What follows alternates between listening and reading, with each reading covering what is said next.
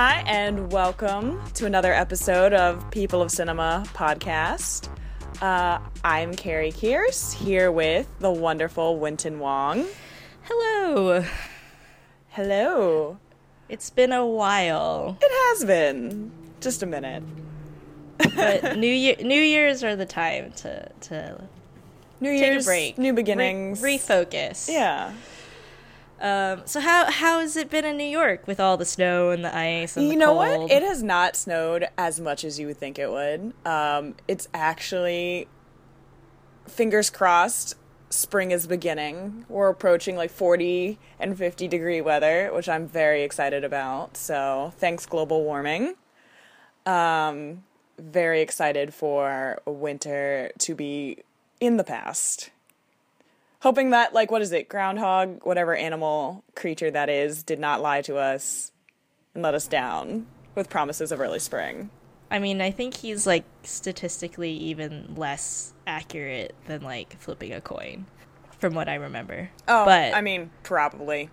but How's California's for- like 91 last week or whatever? It's like super duper warm. Uh, it got to the point where I felt kind of bad because there was ice. There was like a little mini ice storm in North Carolina, and I, I, you know, I called my mom like, "Hey, how's it going?" She goes, "Oh, I almost like slipped walking." Oh, Um, no. how's it going in California? I'm like, "Oh, it's like 90 degrees. It's 90 degrees. Like I'm really warm. Like when I walk to the train, I'm quite warm, and it's like really uncomfortable." Uh, but I can't complain. Can't complain. It's it's nice since we haven't really talked about film and TV and media since December. Uh, what has been like your top couple of like news stories or, or things that have happened that you'd like to talk about? briefly? Number one thing on my list, I am so excited this is finally happening. It's been in the works, or rumored to be in the works at HBO and Showtime, bounce around uh, the last five ish years, possibly longer.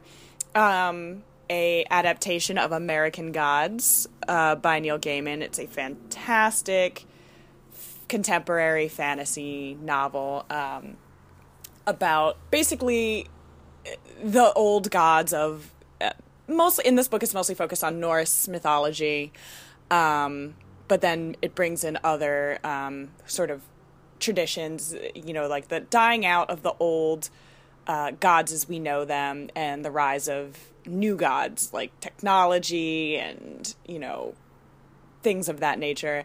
It's very, it's a wonderful book. I strongly recommend it. Um, and it's finally happening at HBO, and they cast a black guy in the lead of this um, very popular fantasy drama, very popular, high, you know, high budgeted fantasy drama. Um, and it's interesting because he's supposed to be the son of the Norse god Odin.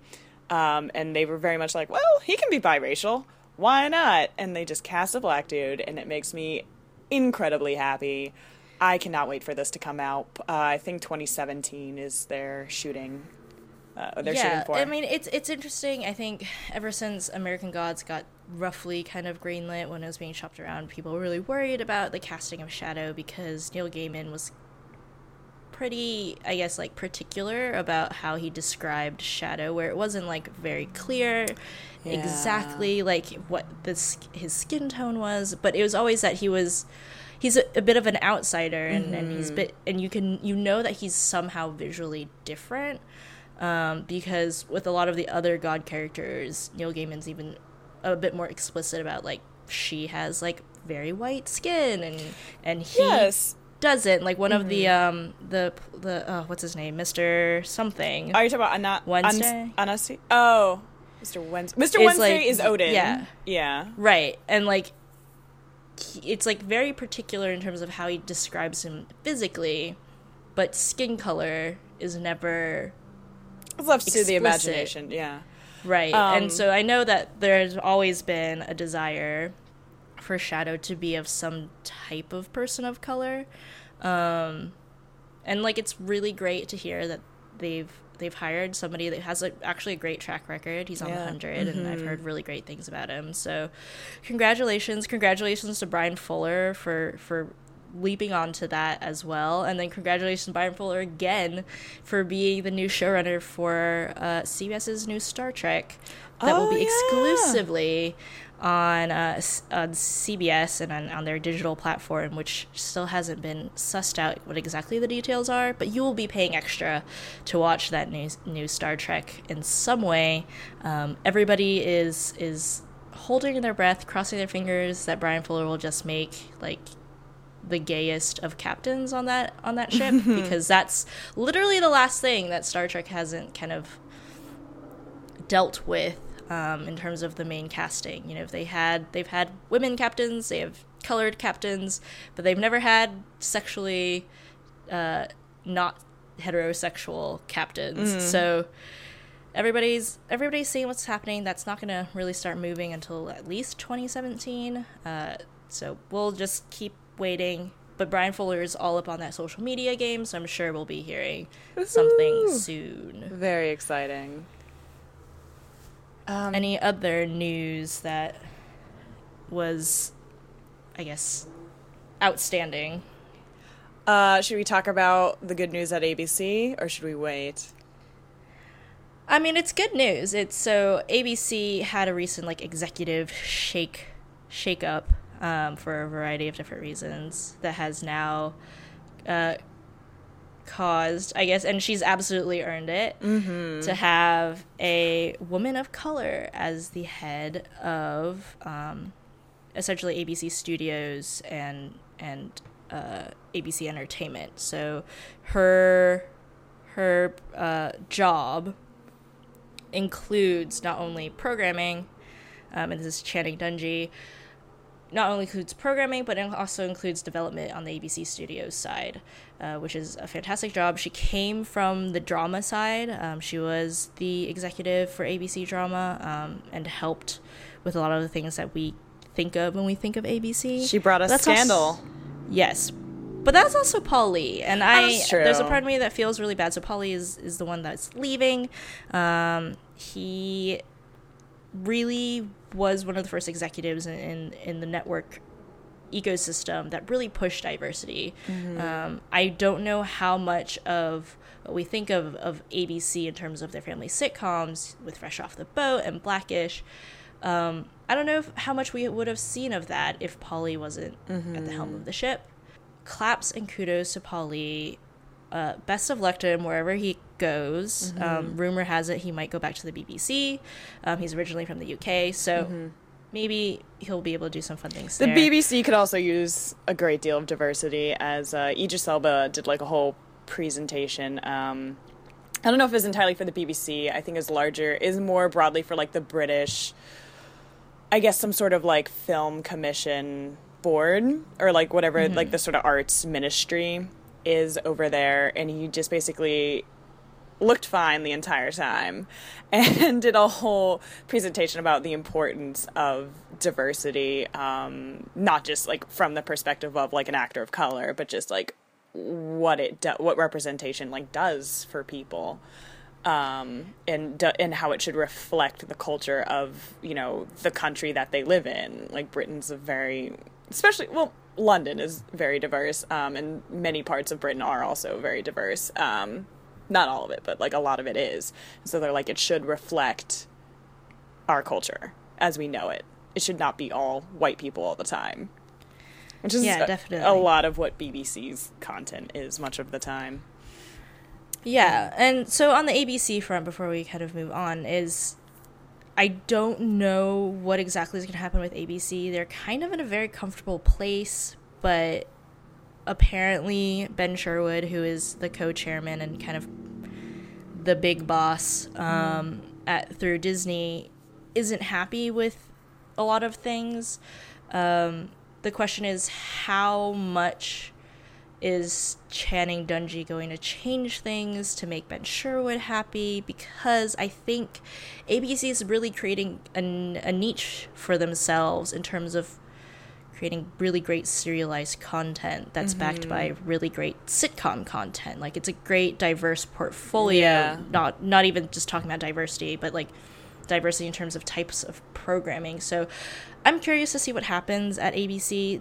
They've probably mapped out you know some development and things for at least the next like two quarters. So we're probably not going to see anything big happen um, until maybe the beginning of of the winter seasons maybe like when mm-hmm. those that's probably when the announcements are going to start coming out. But i will hope that channing dungey kind of stands her ground um, and me too. and kind of tells ben sherwood that like they're not in a bad place um, yes they're third but that's okay third is okay. Third is a great place to be, I think. It's a good starting point. And just because you're third now does not mean, you know, especially like it's pilot season right now. Come fall, everything is can reset. Anything can change.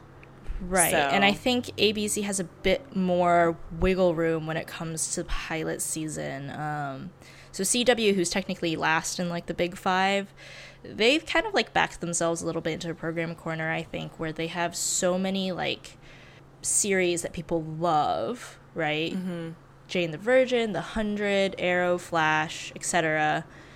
Um, where people would get too angry if they ever were like removed. But the thing is, like, they don't get that many people. Like, it's a lot of noise.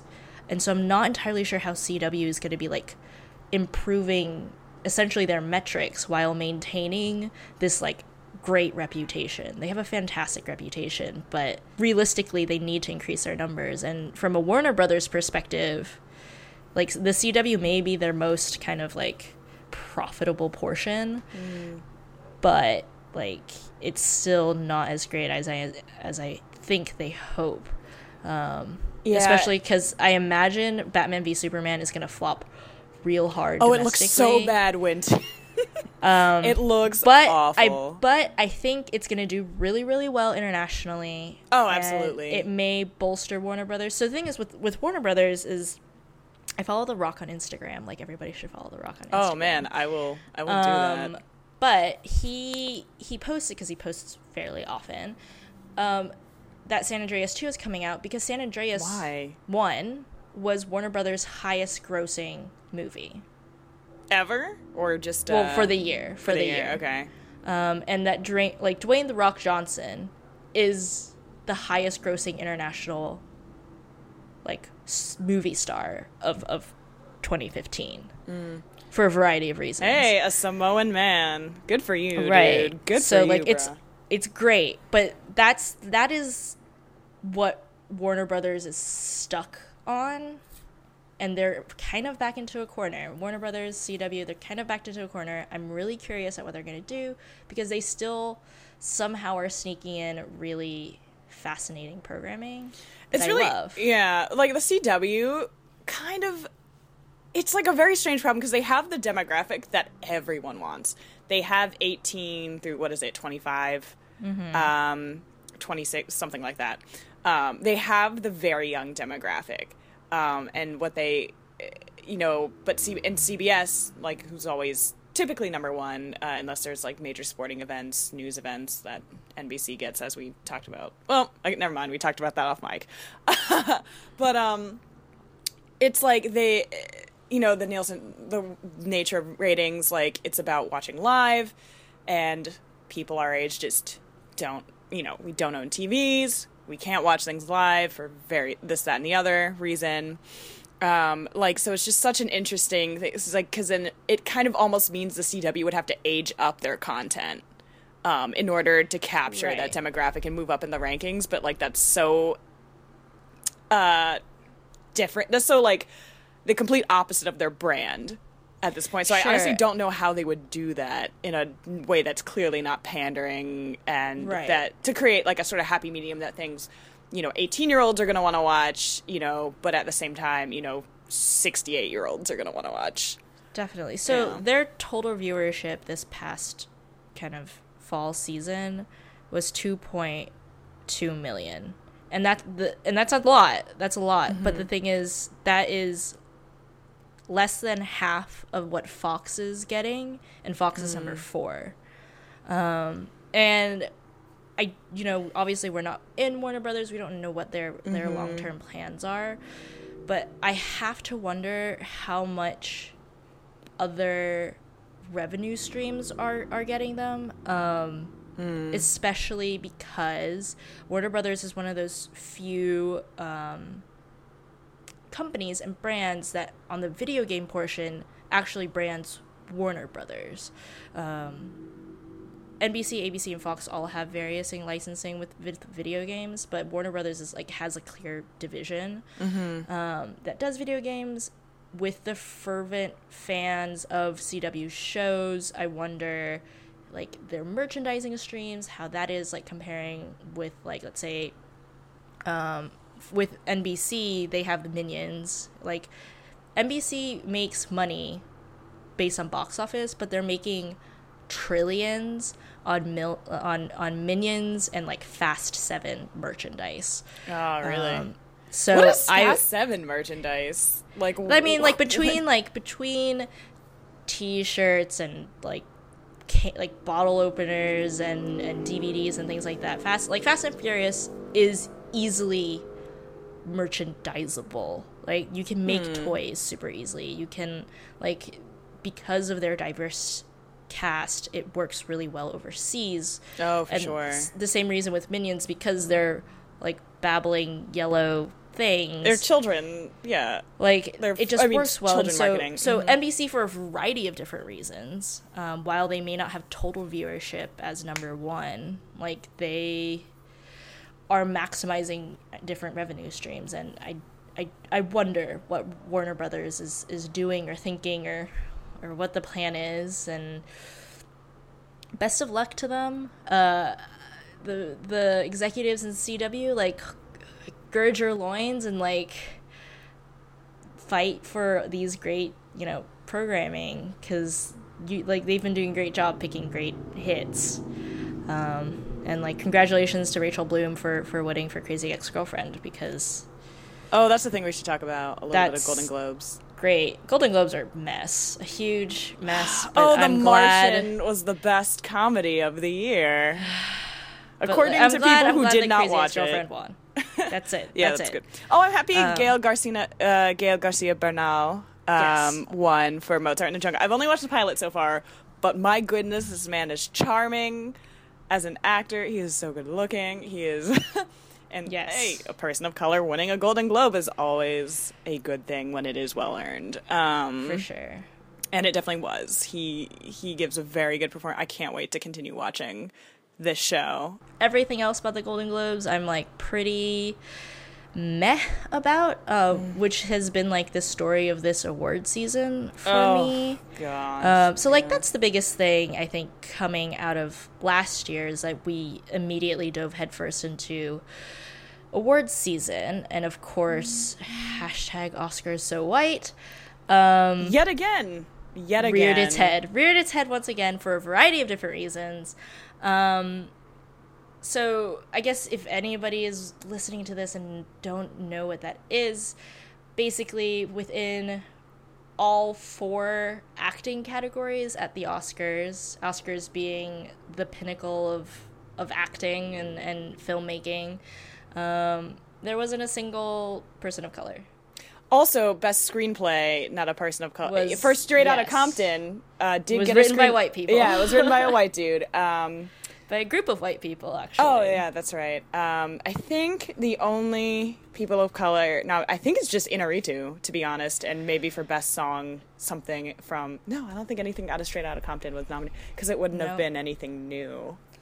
I mean, Um, basically, it's it's very white, and It's really And just what- Inaritu who's who's Right. nominated for things this who year. I question for a variety of different reasons, and and I'm not entirely happy that the DGA rewarded him um, for Revenant, and and for him, like, congratulations to him for being the first director to ever win consecutive DGA awards.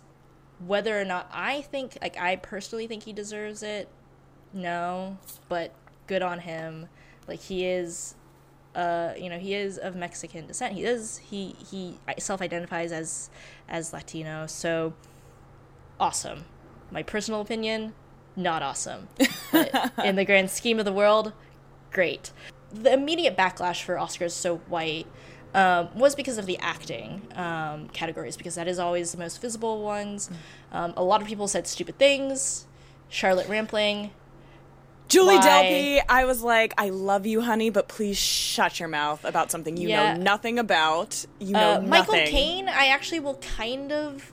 I, I, I I- understand what. Michael Caine was saying. Yeah, I do I not agree. fault him the same way I fault like Charlotte Rampling. Yeah. like, she should not have said those things. Julie She Delpy is- should not have said those things. Yes. um. Oh, what is the other? But like the thing that gets me was like even months ago, IndieWire and a lot of the big, um, not to just call out IndieWire, but um, you know, multiple press outlets were doing like roundups, like oh. This is what the best actress category is looking like. You know, did it like in like November? Like movies hadn't even come out Yes. yet, um, but they were. But it started to look extremely white to me, and I was like, we are not going to have the same conversation that we had last year. Please, God, somebody, you know, and then sure enough, here we are. And I was like, and, and, but they had the nerve to tap Chris Rock to host, um, almost as, and like, to me, it just seems like such a cheap and calculated. First of all, I love Chris Rock so much. Like, he, his comedy, you know, uh, some of his later movies aside, um, although I will say top five was great. Um, you know, I have in the '90s, early 2000s, Chris Rock was pretty was doing like some really exciting things in comedy in the way in which he talks about race and diversity. He did some really fantastic um, bits that were very I don't want to say like informative, but like socially aware. I think that's what I'm looking for. Very socially conscious, very aware, and had a way of like delivering them in a way that was like much like in the same way the Daily Show. It's like educational, but like comedic, um, and and- but a significantly like raunchier than that. Um, so getting someone you know who's known for you know wearing his blackness on his sleeve and who's speaking very critically about race in this country um, to have him host the whitest awards uh, season this it just I, it's like they knew what was going to happen. And then we're like okay you know so sort of the thing like yeah we're sorry. So let's make sure there are black faces Sure. and faces of color on the stage and they tapped like some of the presenters they made sure were extremely diverse the few of the names that came out uh, a couple weeks ago um, and i was just like it just seems so it's like a, the most half-assed apology the academy could have made So, I agree to a certain extent. However, you know the the producers are working on the Oscars like fairly early on, um, Absolutely. and probably had Chris Rock ready to go.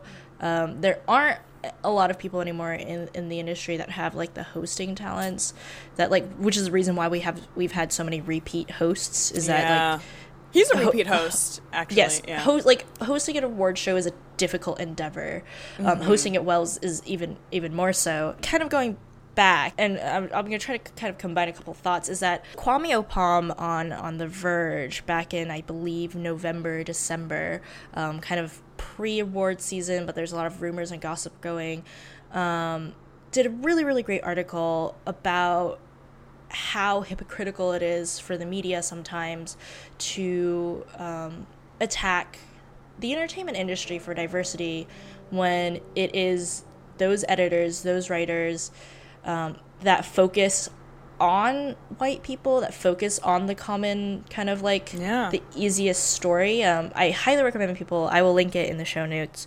Um, it's a great, great article, and I think um, when uh, is it the Hollywood Reporter?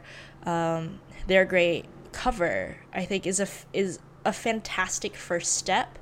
But again, if you follow the Hollywood Reporter, if you follow Vanity Fair, um, if you follow Deadline, yeah it's incremental change um, Yeah. on on the reporting front, on the media, on the criticism front. that's and interesting yeah and this is part of a larger conversation i think um, because this is a repeat of what happened last year people are finally kind of realizing and and this has been no secret to people that have been within the industry is that it's important for people behind the camera behind the scenes to be diverse.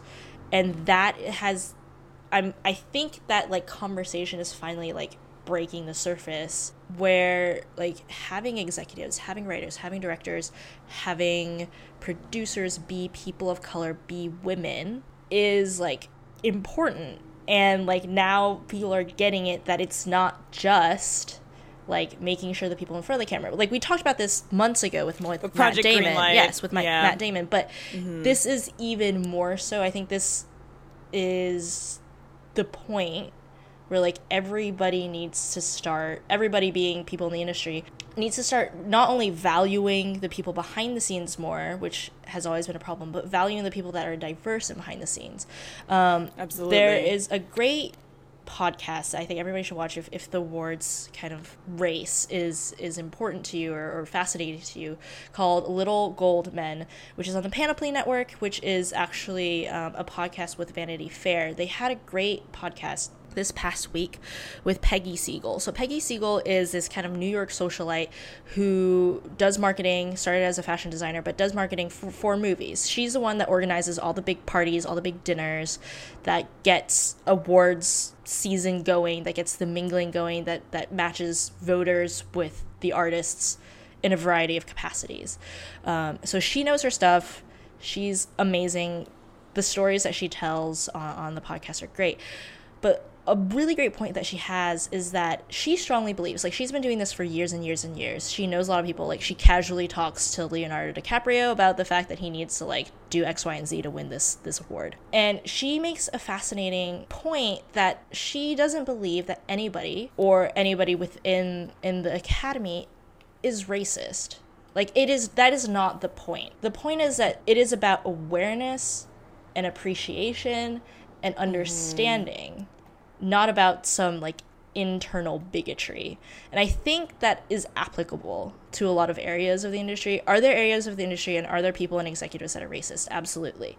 However, I don't think that is like the seed, seed, seed of the problem. The seed of the problem is that opportunities is, are replicated within the same groups of people.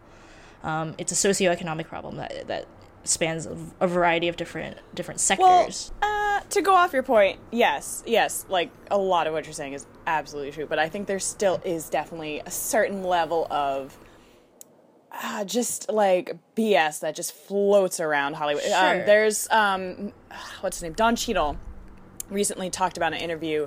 Um, his very much anticipated um, Miles Davis biopic is coming out. Uh, I think in this year. I think it's per premiering at Toronto, and I think a teaser's coming out during Tribeca in a few months.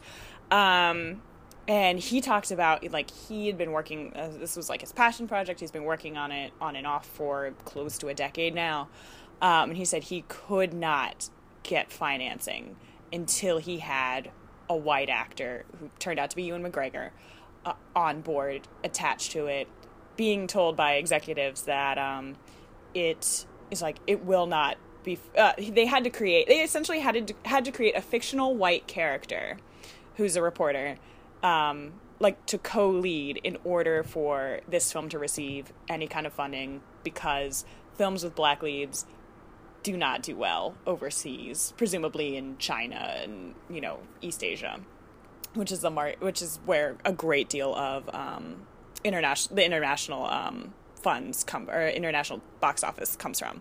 Which, first of all, uh, Will Smith movies. Uh, he's the highest paid, I think, actor of all time. He's the most top grossing like actor I think living. Um so like over time like not necessarily in the past year or so, but just like if you if if taken holistically. So I'm like first of all that's kind of patently untrue.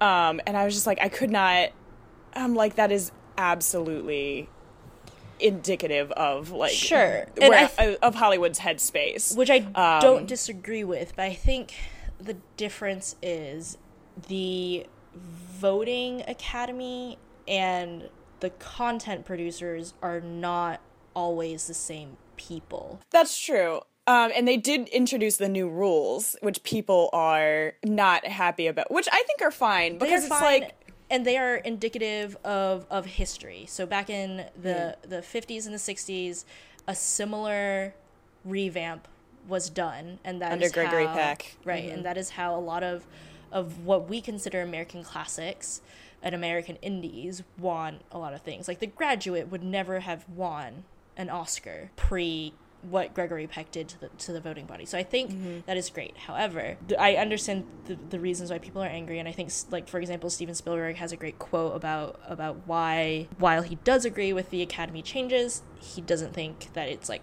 quite what needs to be done. No, yeah, and it's valid because it's assuming by admitting more brown people that brown people will just vote for other brown people on things. I'm like, no, that's not quite how that works. Right. And and, and um, that's and that's Peggy Siegal's argument in yeah.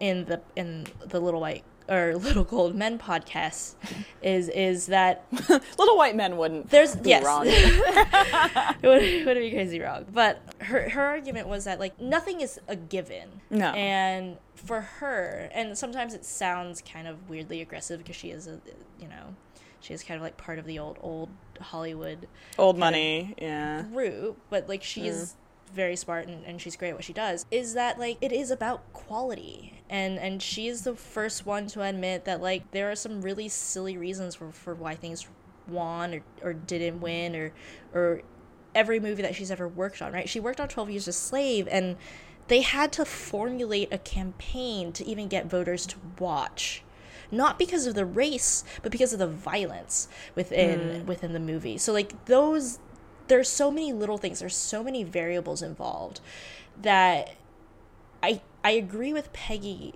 that people need to just remember to focus on the storytelling mm-hmm. and uh, mm-hmm. and about empowering people of color women people that don't normally get their stories told to tell their stories and to tell them at the highest quality they possibly can. And in our current day society, that highest quality, you know, should be Oscar quality. Yeah. Um, and so she she shouts out Twelve Years a Slave. She shouts mm. out Beasts of No Nation. She, she oh fantastic. She understands yeah. that like these movies are good right? But like she also calls the Revenant good, which I'm not like really sure. She she does describe it as majestic, and I will give her majestic. I don't know if it's good. It is it is majestic, but like she recognizes that there are high quality movies, but that this awards game, that's what it is. It's a huge yeah. manipulative game. Mm-hmm. Absolutely. Um, and while that helps us focus, us being the general public, being you know people helps us focus on what the problems are like there are greater issues which is why like i i applaud ryan murphy. Ryan murphy just started a foundation within his production company called the half foundation and i think those are the steps that need to be taken. So he recognized within himself within his own work that he doesn't hire many people of color of women. He hires more than like the average big producer but he doesn't do it at, at, at the at the frequency that he thinks it should be, which is at least 50%. Um, so he's do- he has made a personal pledge to make sure that every director that he hires, that within all of his shows, at least 50% are either people of color um, or women or both or people of LGBT. It's actually pretty cool. Yeah. Like he that to me is a positive direction because it is supporting the people behind the scenes and by supporting the people behind the scenes easier isn't the right word but it just will lead to more on-screen representation at the diverse levels that we all want awards are great and the fervor is fascinating and like it in like impassions people mm-hmm. But i get a little frustrated sometimes when people are just like this is this is it. Like if we can solve this academy problem we're going to solve all the problems. No yeah absolutely not. Um, and it's also just like the vicious cycle of you can't complain about there being lack a lack of diversity just because it just means those movies weren't good enough. Like Beasts of No Nation like movie like that are starring or created by people they just weren't good enough this year or they just aren't consistently and i'm like well no here's like here's the thing like the nature of the prestige film game a lot of it is like i'm choosing the script because like yes I, I think it'll be profitable to some degree but i want this to be awards bait.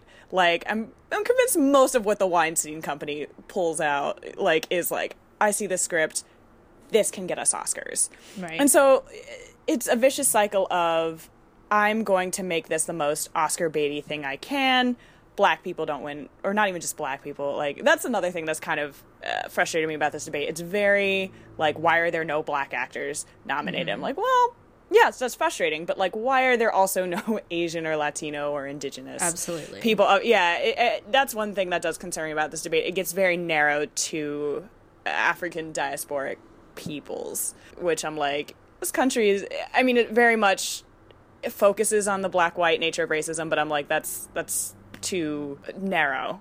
like that's For not then that's not the experience of everyone in this country, you know, within the black-white dynamic. Oh, people of color don't win Oscars because like, you know, you can count on two hands. I think the number of best actors who are people of color, I think within two hands. It, and it's just like the vicious cycle of, oh, they don't win awards, so why should I, you know, bother with this script that, you know, calls for an all Latino cast or an all, you know, what have you. Right. So it's the vicious cycle of that for one thing. Oh, and also there was a great article put out by the Hollywood Reporter. I wish I could remember who wrote it. Um, it was basically about the nature of stories of people of color that do get off, uh, that For do sure. get nominated, and it's very much the contrast between it can be the white everyman, you know, the Mm-hmm. movies that are nominated this year, like Joy, about a white woman who invented a new type of mop, versus like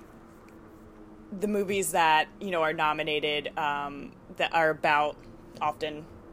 Uh, it, it focused it focused more on African American um, than you know any other racial group. It was like those have to be exceptional stories. Those have to be the Malcolm X, the Selmas. Um, you know that are nominated. It is not you know the idea of it has to be black exceptionalism to compete with the white everyman, Right. In terms of movies that get nominated, like you know, and Beast of No Nation was just focused on normal, you know, African people. I mean, there's like a Kony figure, like, but Right. you know, it's fi- it's not. There's like no white people in that movie. It's not a you know, and it's not about a. It's centered on a child, and it's not about like their rise to any like sort of greatness or whatever. You know, Right. in s- uh, and in the way that we would normally think of it is what I'm trying to say. So the point is like, and it was a really fascinating piece about like what stories are valued. In terms of, of in terms of complex stories about people of color, um, I highly recommend PBS New- News Hour did a great video um, with Danai Gurira um, talking about why it's important for people of color to be represented humanly instead of either be put you know as like the downtrodden or the heroic that Exactly. we are humans and that we have our ups and downs the same way you know jennifer lawrence can have ups and downs and enjoy currently where i work we're all about elevating lgbt stories and it's so easy to like just want to highlight the worst and to want to highlight the best it's important to highlight the normal and the average and the the, The everyman. okay. yeah and Yeah. so that's something that we try to do at It Gets Better um, in terms of LGBT stories, and and that just needs to happen elsewhere. You know, intersectionality Exactly. is going like people have to just understand that intersectionality is where we are moving to.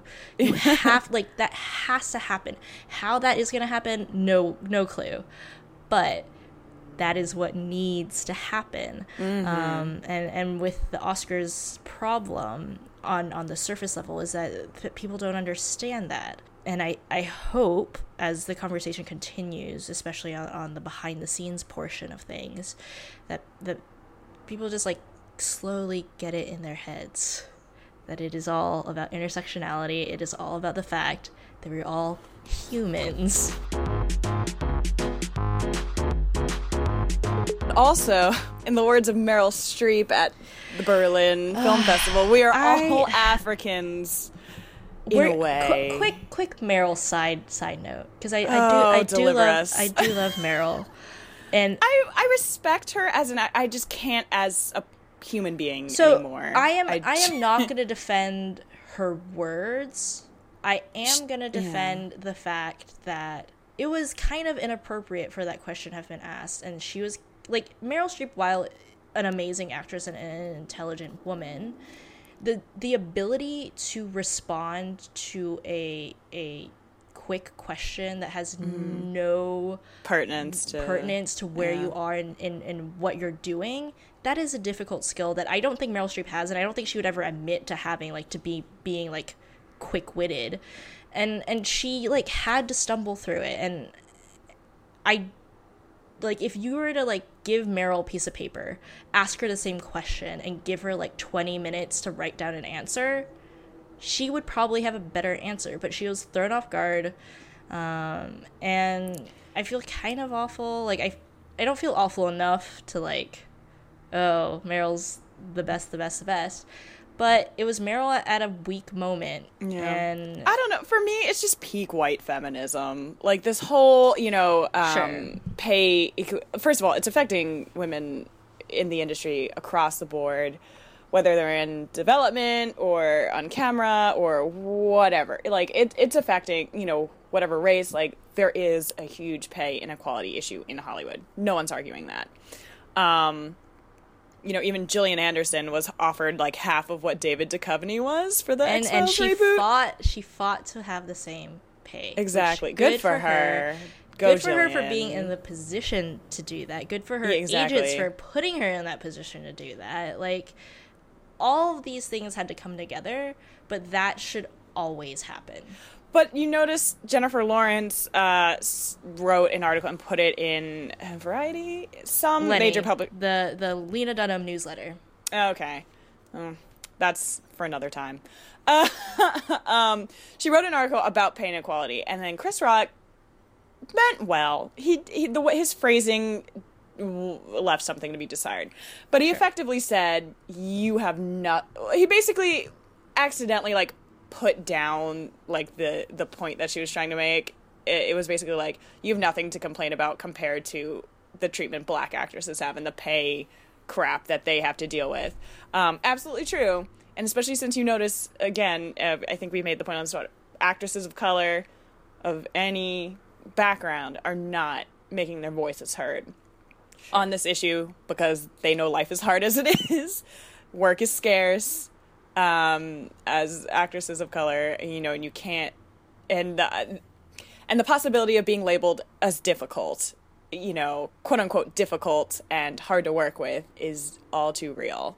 Um, and so it's not in their interest to rock the boat. Um, and just Meryl Streep and again, and like this is like the second incident Meryl has had um, in the name of the pay equality issue. Where do you you remember the T-shirt thing? Yeah, and Uh, again, the, that's, the T-shirt thing was that terribly I'm upsetting. A little bit more I- like that. I can understand.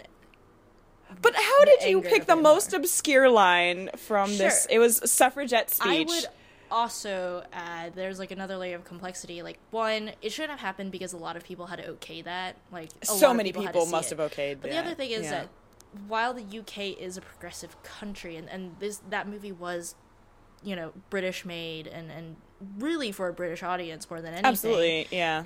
is that the that the UK is kind of like super awful.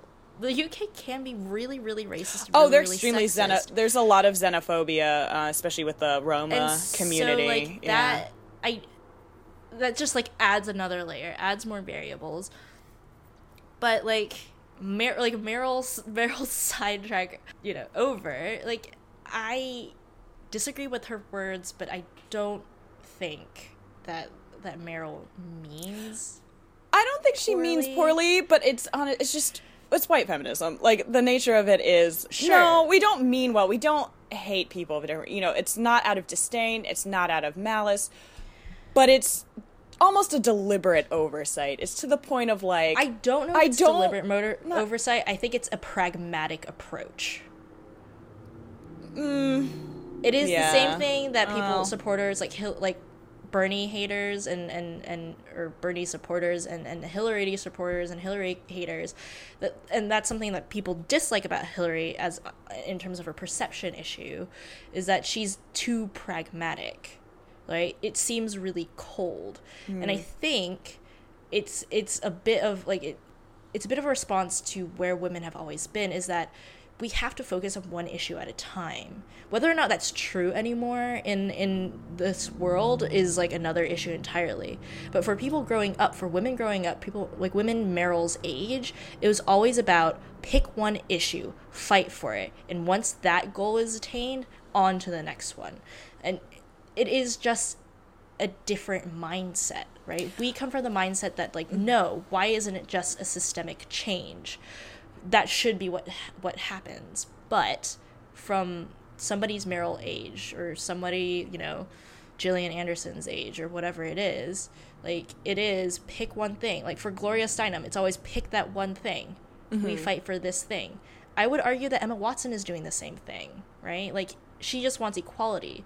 But as a white woman, it's easiest for her to focus her audience, her power into a single issue. Is she slowly branching out? Absolutely. Like her Malala interview is wonderful and, and she's a very smart woman and I applaud everything she does. But on a pragmatic approach, based on history, based on examples, I cannot fault older feminists, older white feminists for the mindsets that they have. It is what worked. So why would you not repeat the thing that what that has worked before? I don't entirely agree with it, but I am not going to fault them nor attack them for not being able to understand and act upon intersectionality the same way that we feel and we have an easier time with understanding and, and acting upon intersectionality. Uh, yeah, I see your point, but I'm like, I just see like all of who who did a spread on it. I want to say Variety, uh, but somebody there was re- it's just like it just seems so ubiquitous among feminism in Hollywood. There was some uh, it was like an all female creative team production crew. And they were like, no one, and like the big like banner uh, across the uh, spread was like, no one felt left out. It was like a very inclusive, very affirming atmosphere, sea of white women, and I'm like, how how can you argue about you know, a lack of diversity in like it would it would not be that hard. You know what I mean to have you know in in in your asking for and this is not this is a little separate from the pay issue, but it's just a, an opportunity issue. Um, if you're going for, you know, diversity and creating better stories and just rah rah feminism in Hollywood and it's 2016 and we need to be this that and the other how hard is it for you to not re- for you to reach out to any person of color, any woman sure. of color, absolutely, like with it, an opportunity, or even like for that photo shoot that Meryl Streep did, or even you know, obviously she didn't choose that panel she was on at Berlinale, like that's clearly outside of her control. I do not fault her for that. Um, but I'm like, how hard is it in this movement with her and Patricia Arquette and Jennifer Lawrence? Like even you know, if they don't want to, you know, even if the actresses themselves, actresses of color, say no for their own reasons, like, you just see no level of reaching out, no concern, no outrage for what their co stars and, you know, their friends, quote, unquote, you know, are being paid. You know right. what I mean? I mean, I like no one is, is, standing up for them, or that is the know. next step. And I think what is happening is is that you know Eva Longoria's, Jennifer Lopez's production companies, Shonda Rhimes' production companies, groups that like are primarily people of color. That is great. Like that f- from an action angle, like they are creating their own shows, they are creating their own content that people love as an as a, an example of what can be done. And then on the other side, I think, you know, those white feminists, like it's going to happen slowly. And eventually like those two sides those two different sides are going to come together and we're going to have like a great thing. Like all we can ask for is that currently and what we should always be striving for is that those production companies that are run by women that are run by people of color continue to be listened to. Mm-hmm. and the white feminists on the other side continue to diversify how they think and like yeah reanalyze how they view things now that they are in a position of power. Um, Absolutely. Vox had a really great article about why um, young feminists don't support Hillary Clinton in general, young women. And it's a really great argument. It's that, like, they assume that, like, this is what it's always been like, that they will always be this close to equality. Versus for older feminists, they know that it was such a long fight exactly. for Hillary to be mm-hmm. even in this position. And so mm-hmm. it is that cognitive dissonance that happens on both sides, whether you're white, black, Latino, Asian, whatever, whatever your age is, that that that hasn't really you know stabilized and it hasn't really formed into a coherent thought yet across the board um, and that's just something that needs to happen and like you know us continuing ahead of this conversation um, and people listening to this type of conversation is that that's that's what we can do um, it is up to the people in power positions to make the action steps that we cannot yeah